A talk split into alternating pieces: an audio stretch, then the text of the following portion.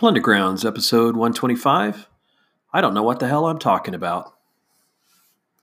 Plundergrounds, Plundergrounds, welcome back to a brand new show. Ray's gonna take you where you didn't know you wanted to go. Fantasy and dungeon delve, science fiction, watch yourselves. Hey, what up, Ray? It's Joe Richter. Another fantastic episode, man. I love hearing the stuff you say. Um, I, I, I just think you always do a great job of putting out episodes. I wanted to call in, though, and say that I found it interesting when you were listing your sort of rubric for what was high fantasy and what's low fantasy. I agreed with everything you said, but I found what I found interesting was the fact that by the you know rubric you set out with the stakes and romance over realism by all of those harry potter is absolutely high fantasy the stakes are the world fighting voldemort uh, it's actually it's absolutely way more romantic in the capital R sense than realism in the capital R sense. Uh, magic is ubiquitous and very powerful. Anyway, man, peace out. I knew it. I knew I wasn't going to get away that easily from the subject of high and low fantasy. There is no clean escape. you got me, Joe. You're absolutely right. By my own rubric, Harry Potter is high fantasy. I did mention that I was a little bit of both, and I've got some more to say on that subject. But let's revisit the rubric for a second for anyone who didn't listen to the last podcast. I was mentioning that high fantasy and low fantasy are terms that are purely an academic exercise. You can't come up with a hardline definition, and most things have a little bit of both in them.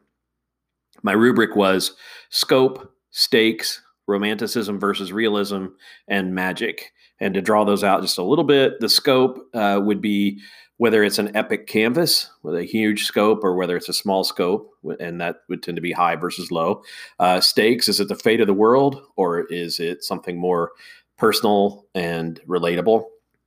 Romanticism versus realism, those are capital R's. And my thinking is that uh, low fantasy tends to be more realistic, whereas high fantasy tends to be a bit more romantic, broad strokes, hand waving. Uh, and then magic has to do with the potency and ubiquity of magic in a setting. How readily available is it? How strong is it? How often is it seen? How open is it versus secret? All those things kind of play into high versus low. And there are probably other things that you could apply to it as well. But if we go back to Harry Potter, you made super valid points why Harry Potter's high fantasy.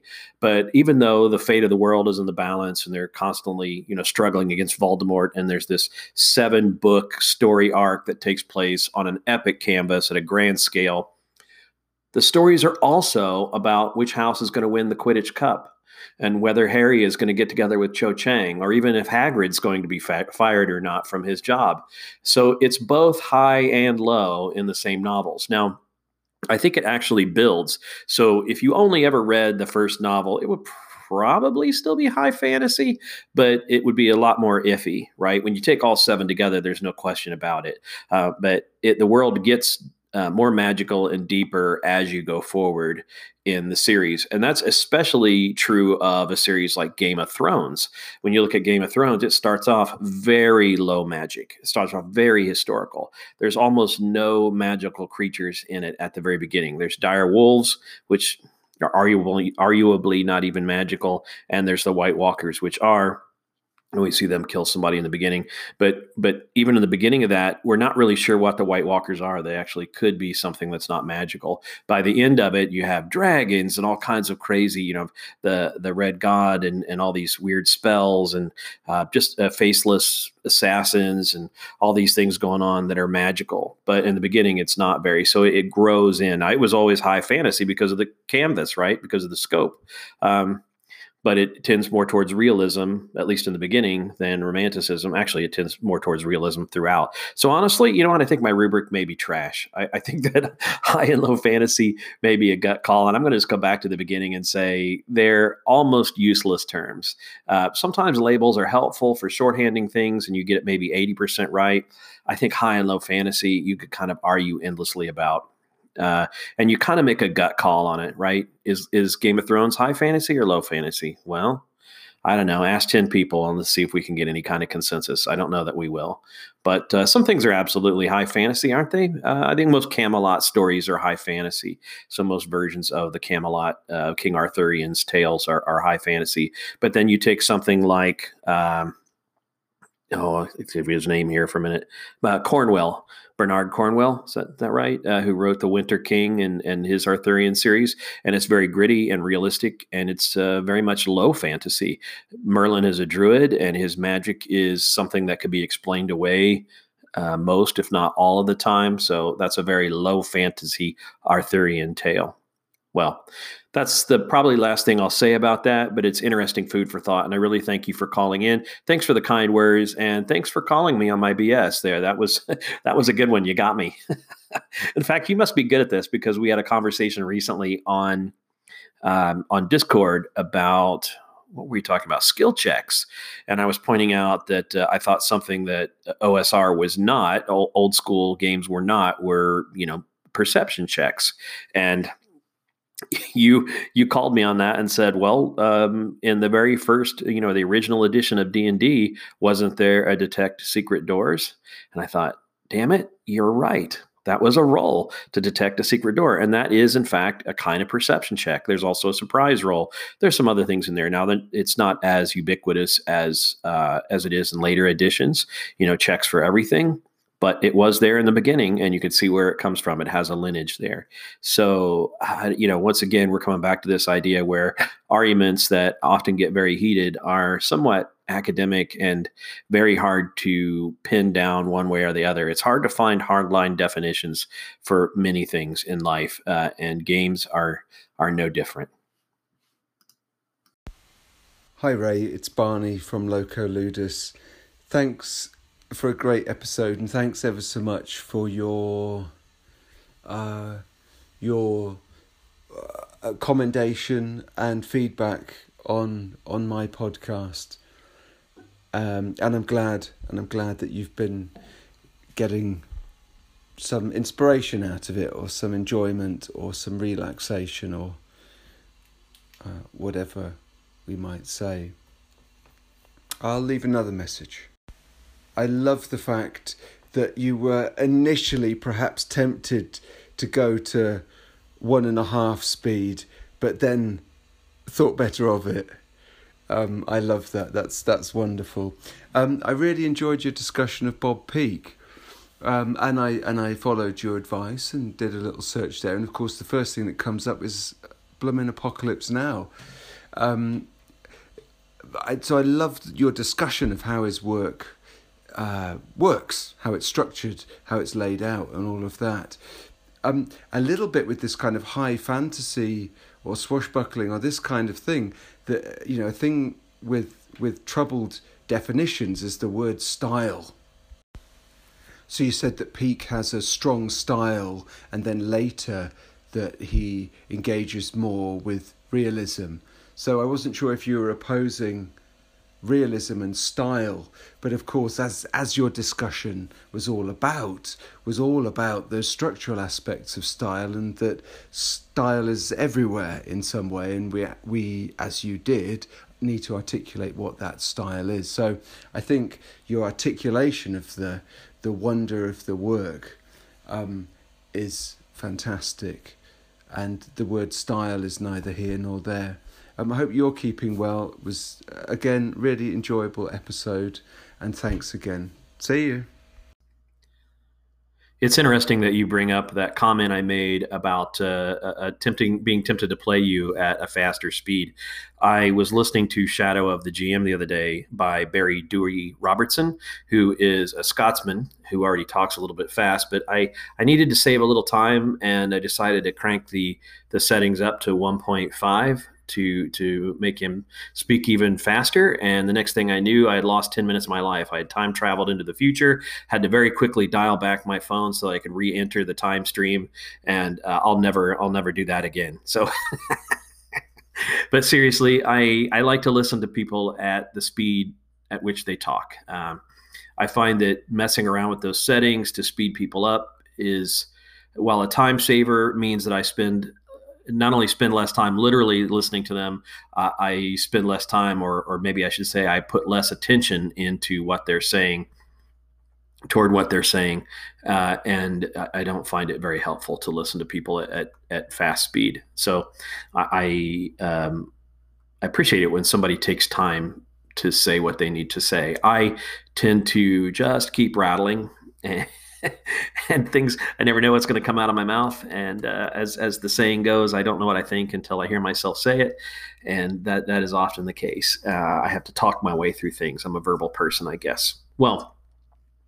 Um, it, and um, if I didn't make it clear, I do recommend Shadow of the GM. I think that's a fun podcast. So if you haven't listened to it, uh, uh, it's maybe the only podcast that you're tempted to slow down rather than speed up what else? Oh, uh, I don't know that I was entirely consistent in talking about Bob Peak's art in my use of the word style and romanticism. But when I say style, I mean, you style can mean a couple different things, right? So style can be a very broad term. All artists have a style. Not all artists have the same style, and uh, and so you can talk about somebody's style, their personal style, and that style may be realism, or that style may be um, uh, something that's not very stylistic or very stylized. So that I think that's the difference there. There's the word style, which is kind of a generic, and then there is stylized, which means it is uh, kind of removed from reality or done in a broad stroke or or um, simplified or or made angular or whatever in such a way that it kind of uh, pulls itself more into the abstract. So that's a difference. Um, highly stylized, I think, you know, that just means that uh, somebody is exhibiting more style than somebody else. And that is a thing. There's a continuum there. Old broadcasters used to do everything they could to work their local accent out of their voice so that when they delivered the news, they were essentially accentless. If that's, I don't know if there's a better word for that than, uh, than just making one up, but they were without accent, sans accent and uh, that was supposedly to shoot at the lowest common denominator or make them understood by the most number of people uh, and to reduce confusion. And I think that makes total sense. But what they were doing is essentially tamping down or, or damping down their style, right? Their their personal voice. They they became more generic, if you will. And there are other people that are super stylized. They they like push their style. Um, they push hard on their style. So you can think about the way people dress is another example. A lot of people kind of try to dress toward the middle. They don't want to stand out. They want to look nice, but they also just want to they don't ever want to be called on on their clothes they don't want everybody to you know to point out like oh that's an unusual shirt where did you get that for some people that would be a compliment because they're pushing the boundaries. They like to dress extravagantly. They like to wear unusual things. And somebody said, "Oh, that's an unusual shirt." Um, they would take that as a compliment. But there's many other people that would be like, "Ooh, I'm never wearing this again. I don't want to wear an unusual shirt." So, style is a funny word that way. It can mean a lot of things depending on the context. and uh, I appreciate your kind words about uh, me speaking about art. I like to speak about art it's a near and dear subject to me. I uh, felt like the last podcast I did with uh, with my buddy Angus uh, on the graphic novel Whiteout was a good example of because uh, we were talking about the black and white art in there and how it's built from the ground up. And uh, for me, really digging in on the visuals of something it's its own language. And I, I, even hate myself for saying that phrase because my actual dissertation, when I was was back in college and writing my dissertation for composition and rhetoric, I went back to the action painters of the 50s and I sort of disproved this idea that painting is a language. And more to the point, I actually um, wanted to disprove that that was even a legitimate question. If anything, we should be asking is language a form of painting, not is painting a form of language? Because painting and image making predates language, or at least written language, by by you know thousands of years. Um, we have cave paintings, but we don't, you know, in those cave paintings, there's no words written out. There's no letters that we can tell. There are some graphical symbols that might mean something like letters, but there's no alphabet uh, up until the Phoenicians. So or again that we know of.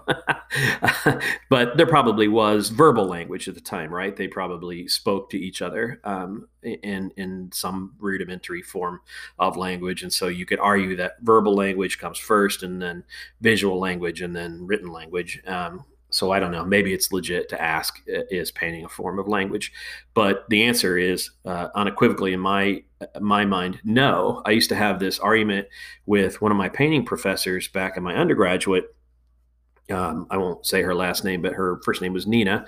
And Nina would come by and we'd be painting. And I had a studio in the art building. There was about four of us that were invited to, to take on studios there.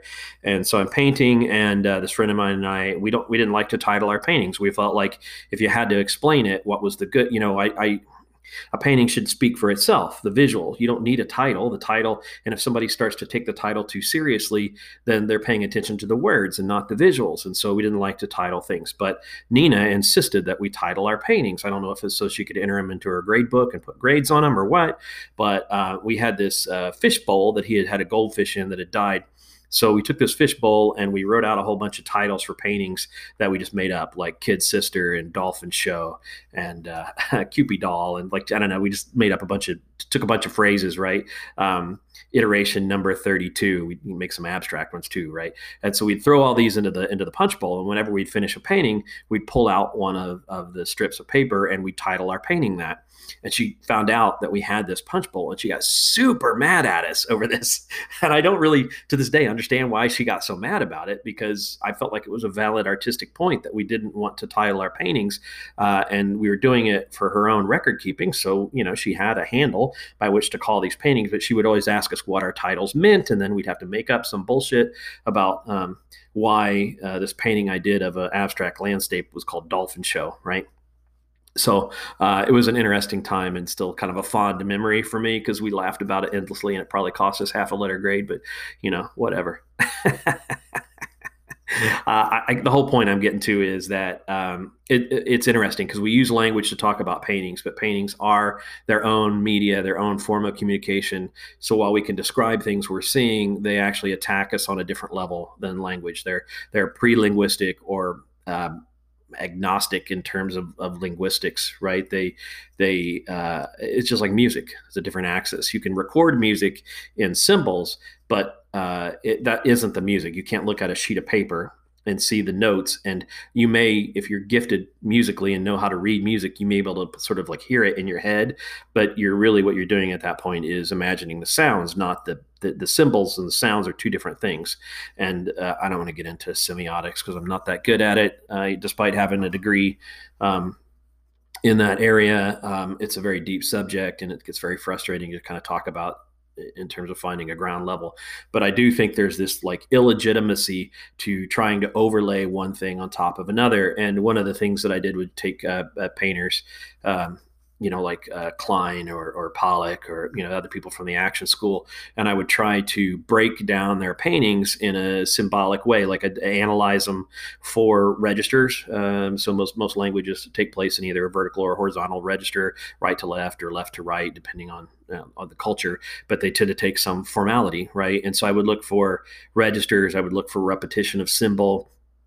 I would look for um, different things and try to find some uh, form of codification that I could represent as a language, and of course, failed miserably. Um, I expected to fail miserably, but I wanted to push the envelope as far as I could to see if I could see if I would fail miserably or if I would fail at failing and actually find some sort of pattern. One thing I did find though was that um, that it relates to the body. There is a thing about handwriting, for instance, where certain motions of the hand are more natural than others. And therefore, when you see uh, Jackson Pollock painting, uh, and he's, you know, working autonomically, very like uh, from a very visceral, but very like unprogrammed, unscripted, un, uh, subconscious sort of way, right? Um, where he's not controlling the movements of his hands more than just like whatever he's feeling in the moment. Uh, the hand tends to kind of fall into certain patterns that can kind of look like the loops of an L or you know other forms of cursive writing because that that is natural for us. That's a natural motion, and you have to kind of fight to not make natural motions actually. And so natural motions in art and natural motions when you're writing um, while they're related they're not related to each other they're actually related to the body and, and you know, there's just many things like that. And I, am getting way, way down the line here. Um, something I did not mean to talk about on the air, but I'm going to leave it because I think it's kind of interesting and it's where I went today. And look at that. That's uh, 10 minutes gone by. I think we almost have another episode now. Thanks for, thanks for uh, calling in, Barney. I really appreciate what you do. And uh, I guess I appreciate that you've given me a chance to talk a little bit about something I love, uh, even though I'm, I'm halting and, and a little nervous talking about it. I'm going to call that a podcast. Thanks for listening. And you know where to find my stuff www.rayotus.com, R A Y O T U S. Thanks to Logan Howard for my theme song. And I'm out. Watch out for those rust monsters.